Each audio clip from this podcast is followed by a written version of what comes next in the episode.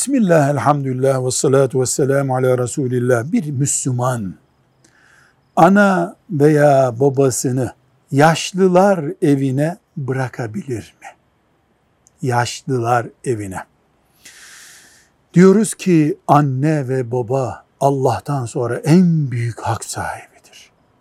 Dolayısıyla yaşlılar evine ana baba bırakmak Müslüman bir insan için neredeyse diri diri mezara koymaya benzer bir yanlıştır. Ancak ne olabilir?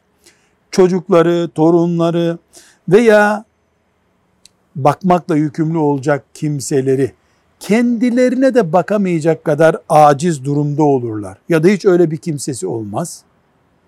Bu insanın yaşlılar evine bırakılması mümkün olabilir. Ya da tıbbi bir neden, psikiyatrik bir vaka, psikolojik bazı nedenler onun evde bakılmasını imkansız hale getirir. Saat başı bir psikoloğun, bir doktorun kontrol etmesi gereken bir durumdur. Bir nevi hastane gibi olur. Ha, o zaman da yaşlılar evine bırakılabilir. Ya da anne veya baba aklı başında kimse ona bir baskı yapmıyor. Canı sıkıldı, çağırdı çocuklarını ben yaşlı evinde durmak istiyorum dedi. Onlar etme eyleme anne. Bakamıyor muyuz sana? Sizle ilgili değil. Orada arkadaş edineceğim ben dedi mesela. Reşittir.